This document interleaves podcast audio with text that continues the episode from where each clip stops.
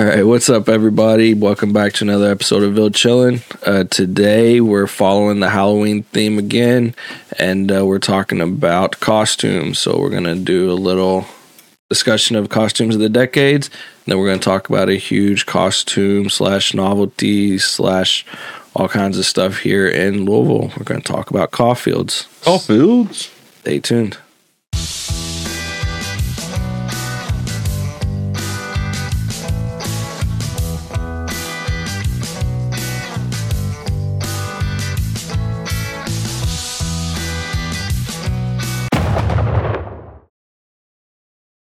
All right. Uh, I guess uh, with that, we'll jump straight in. So we kind of wanted to end off the season kind of talking about costumes before it actually gets around to Halloween. And we thought, can't really talk about costumes in Louisville without talking about Caufields, right? Caufields? Caufields. So definitely got to make sure we are bringing them up. Um, and they've actually been around in Louisville for over 100 years now. Did you know that? I knew they were. I didn't know they've been around that long though. Yeah, they've been around a long time. Oh no, wrong screen. But yeah, Caufields has been around since uh, pretty much 1920 um, as a, a joke and novelty shop. But they Karen Kieran Caufield uh, originally opened a photography studio. But as people were waiting for photos to get developed and things, he used some money that he got to buy magic, little like magic tricks, novelty items, prank jokes, and that kind of stuff to sell in the waiting room. And uh, eventually, the novelty business just outgrew the photography business. Decided to hang up the camera and start selling novelty items, jokes, magic tricks, costumes, and everything else along the way. That's really cool. Like especially like the way the technology is back at the time. Like with photography, it was probably a really smart, you know, business decision to switch over mm-hmm. into more towards like the novelty. Well, in thinking about the timing, you know, it's the twenties, it's the Great Depression, and people needed a joke. People needed something to laugh about, and it was they were cheap enough that people could make that happen. So it it was definitely a very smart, obviously a pretty smart business decision. They've been in business for mm-hmm. over a hundred years now. Um, but yeah, definitely pretty crazy, and they've been a major staple in Louisville ever since. Um, they don't just have like Halloween stuff; they have a a mix of everything. You know, seasonal merchandise for every holiday. Um, they're one of the oldest and largest theatrical distributors in the nation, too, actively stocking thousands of items. So it says they manufacture, import, and distribute merchandise to locations across the nation and the world abroad. And so I'm sure a lot of like the theater companies around here and like that, you know, probably go to Caufields for some of their stuff. Right, I saw them on the uh, OVW uh, wrestler show on Netflix. Uh, Al Snow was going there for one of the costumes for the show. So yeah, right. Like if you're in production or anything locally or you know throughout the country, like they support a lot of that through their products. That's awesome. Yeah, it's it's got to be nice to have somewhere local too that you can just kind of walk in. And so, if you need any last minute, uh, you know, Halloween decorations, yard decorations, costumes, whatever. If you have a movie or a TV show that you're working on or something, like that's definitely the place your props. Yep, definitely. And uh, while you're there and on Main Street, they also have the uh, the other largest bat in the world. So Louisville is home to two of the largest bats in the world. One is Caufield's, the you know flying blood sucking type of bat. And then, of course, the Louisville Slugger Museum has the the world's largest baseball bat. So, fun facts. fun fact, yep. And they're right there, like a block away from each other on Main Street. So, see two major Louisville attractions in one go. At least I, I consider them major Louisville attractions. They're free. Hey. Right, exactly. So their website looks pretty ex- like extensive. They got a lot of stuff on their online store, and you can even if you're local, you can just go pick it up. So And they're doing a lot on their social media as well. They're doing really good on there. Like, so check them out on like their YouTube or TikTok or Facebook, Instagram, all that. yeah, it looks like they have some YouTube shorts, and then kind of almost a little podcast esque style uh, series called The Witching Hour. So definitely check them out. Again, they're right there on uh, Main Street, and there you can see the the bat. So pretty cool. Definitely cool to have somewhere so local with so much history and just you know so much stuff. I mean, it's a huge store. Again, if you need anything, any last minute costumes, anything like that, definitely make sure to check out Caufield's. But uh, speaking of costumes, I guess we're going to start out with a little bit of the history of costumes, or at least modern costumes for Halloween here, right?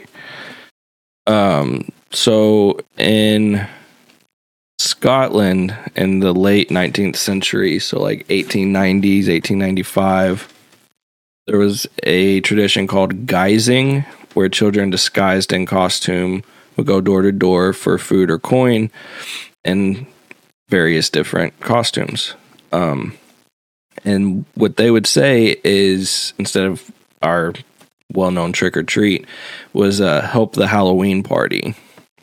Says until the 2000s, that was the most popular phrase.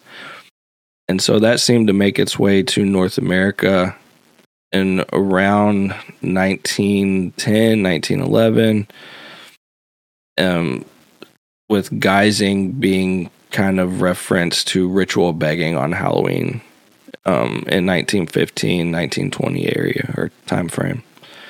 The earliest known use imprint of the term trick or treat actually appears in 1927 in the Blackie Herald of Alberta, Canada. Um, so, a little bit of history on just costumes in general, and I think it kind of also ties back into, you know, again the 1920s, the Depression, things like that. Quick, easy fun, and it's actually uh, allowed begging almost, you know, going around asking for candy and stuff. So, Right, and it goes back into like you know why Caufield's was so popular. You know, during the you know Great Depression is when it really started. When you know people didn't really have anything else to do, and they want to do something to entertain themselves. So that's why they went and you know started. Exactly. So pretty cool. I found it interesting um, because I wasn't really sure what the the whole history of costumes and everything was here. And so during that time, some of the, I guess you would say most, um, tr- or not traditional, but the more popular costumes of the 20s was clowns, witches, and farmers. So again, playing into not a lot of money. These are things that are easy to, you know, dress up as because there wasn't really a market for costumes at that time. It was kind of whatever you could make or your mom could make. Um, but I mean, farmers, we definitely know that was that was doable. That was especially around here. It was very yeah, it was very do it yourself back then. You know, in the I think some of that was actually inspired also by like cinema at the time. You know, with the Great Depression, you know, Halloween was the commercialized version of Halloween was created, but also modern day cinema. So like with that, a lot of people were emulating a lot of the characters they saw on on TV. Yep, exactly. Um, but then once the 30s rolled around, thanks to a guy called uh, Ben Cooper, he uh, Cooper, good old Ben Cooper, he formed a company because with the with the fall of I guess theater during the depression, he ended up forming a company to or I guess he in 1937 he established Ben Cooper Inc. and the firm assumed control of AS Fishbach Inc., which had license to produce costumes based on characters owned by the Walt Disney Company. So you started seeing a lot of Minnie Mouse, Donald Duck, Mickey Mouse, Snow White, things like that, you know. So with in the mid to late 30s, started seeing a whole lot more once the licenses for those characters were able to be purchased and costumes made. Of course, you still saw a lot of the traditional clowns, witches, ghosts, etc., um, goblins, scarecrows, things like that. So, uh, but I don't think Halloween would be quite as what we know it if it wasn't for the Ben Cooper company, my understanding of it. And then moving into the 40s, of course, we carry the same theme, which is clowns, skeletons. But you started seeing costumes get a little smaller, I guess I'll say. It was kind of the start of the sexy era of Halloween. Um, you had, you know, the the prevalence of like pinup girls and things like that. So uh, Monroe, I guess, all that whole era really defined a lot of the start of, I guess, what we know as a lot of modern day costumes. 50s, I found interesting. Hawaiian dress was a big one. I don't know what made that so popular in the 50s, I guess. I think that's interesting. But uh, as well as cowboys, you know, you had a lot of Western movies, John Wayne movies, that. So, Cowboys, Zorro, Tarzan, etc. And then in the 60s, with the prevalence of comic books and everything, got superheroes. So, a lot of Superman, Spider Man, Catwoman, Batgirl, those kind of things, which we've actually seen a resurgence of with all of the the Marvel movies and DC and stuff. Definitely a, a big game changer. Like that's now that's one out of every five costumes is going to be either a superhero or like a super villain. Villain, especially for a kid. right? Yeah, definitely. At that point, it's like one out of every two. Yeah. Um, in the seventies, there was a lot of Charlie Brown and the Peanut Gang, uh, Raggedy Ann and Andy, Barbie, Star Wars, of course. Um, I'm sure a lot of superheroes at that time too, because comic books didn't exactly like go away. They were pretty huge. So, um, in the '80s, uh, Elvira and Hulk Hogan were two of the biggest. Which, uh, you know, going back to OVW, I wonder how much Caufield's like sold as wrestlers then. Be interesting to have their sales records and see how much this lines up with what we found. Uh, but then, of course, in the '80s, since the the first trilogy was out and everything, you still have the Star Wars and Freddy Krueger. You start seeing some of those uh, classic horror films Slasher starting to come through. Yeah, Characters. uh, and then the '90s. funny, we were talking about this the other day, and you know we found that the '90s was the Power Rangers, and one of the only costumes I really remember from my childhood is White Ranger costume that my mom made me in the Nice. '90s. So I was probably like 96, 97, somewhere around there. But then you had Ninja Turtles, Star Trek, and uh, even South Park. So All those definitely '90s, and then probably like the Crow. Like I know, anytime like you went to the Hall- a Halloween party, late '90s, early 2000s, people always joked that you know somebody dressed up as you know Brandon Lee from the Crow. I mean, that was a huge movie, though. That was a good movie. It was awesome. Fit. It definitely fit. Definitely, yeah. And then speaking of early 2000s, we also started seeing a prevalence of celebrity costumes. So people dressing up to look like Michael Jackson, Britney Spears, Hannah Montana, and, you know, things like that. Prince. Madonna, I know that was a big one. Like even a little bit before then, but yeah, you're right. There, there would just be Halloween parties, just celebrity. People just dress up as. Yeah. Yeah, exactly. And then uh that's also when like Harry Potter and SpongeBob started coming out and then like the Joker, you know, going back to the superhero, supervillain stuff.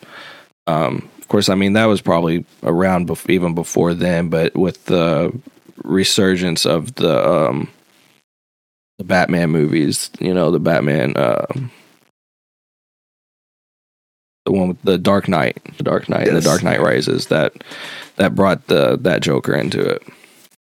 definitely in the same in the same um, imagery as like almost like the crow like just how like the crow was very popular you know in like the late uh, early thousands or whatever late 90s same thing with the uh, joker now or people dress up as the joker Yep. And then uh, going into the 2010s, a lot of Frozen for kids, especially Frozen everywhere. Again, Avengers, we've seen a resurgence of the superhero themes. DC's kind of made a comeback too. You know, it was all Marvel for a long time, and you know, Batman's coming back. You know, Wonder Woman. So, Suicide Squad. So you got the Harley Quinn and the Joker now. Um, saw a lot of Game of Thrones characters, Stranger Things, uh, Hocus Pocus because they did that remake. right bringing that back Um, but political figures as well. So. Not, gonna just start name dropping, but I'm sure that was always a thing before. But here recently, that was a big one because of the 2016 election. So right yeah now it's more common but they've always uh they actually uh used to track the amount of presidential candidates the masks that would be sold and you know decide whether or not that was going to like figure out you know who would win and a lot of times you'd be surprised like how much like it wasn't every time but a lot of times it would coincide with the actual election that's that's kind of funny and maybe a little scary. both And then coming into the 2020s, we've got we've seen a lot of Karate Kid, so we know the whole Cobra Kai uh, Netflix show. Mandalorian, of course, still playing on Star Wars themes, which I'm sure there was a lot of Star Wars in the 2000s too. There was so much in media in the like early 2000s. I feel like it'd be hard to really hit all of the costumes. It's hard to hit them all, anyways. But and then Trolls, the Trolls movies that have been coming out have definitely had an impact on kids. I know my daughter was Trolls when big fan yeah, yeah, she's gone as trolls, and then and there's it's crazy how much the licensing played such a role in a lot of these things. All the shows that kids get the influence from. It's it's crazy to look back at the twenties and see it's just you know clowns, witches, farmers, skeletons, that kind of stuff, and then you see it now. Just the the level of detail that goes into some costumes is insane. I mean, cosplay is a thing, so Yeah, so yeah, you're right there. So it's not like we're we're kind of focusing a lot on Halloween, but it is everything with the costumes, like especially like with like Caufields. They're open all year around, yeah, right? So throughout the year, they're it's not Halloween, you know. Like you said, cosplay. There's productions. There's art. You know, different things people are doing costumes for. So Well, and not just that, it's they don't just have that. They have dec- so many decorations and stuff. They sell like event things like the rolls of tickets. If you ever need to get rolls of tickets for an event, it's on their website, you know. Awesome. So things like that. They just have a lot of things to if you're trying to do an event for anything, Mardi Gras, 4th of July, whatever. They got decorations for so many things. So um pretty cool place. Definitely part of Louisville history in my mind, at least when it comes to talking costumes. So had to give kind of fun talking about the history of costumes too. I learned a little bit, just you know, we're, we're trying to read up on it. So I guess with that, that's all that I have. Do you have anything else you want to add, brother? no, that's it. All right. I guess uh, with that, we'll see you next time. Thanks for hanging out.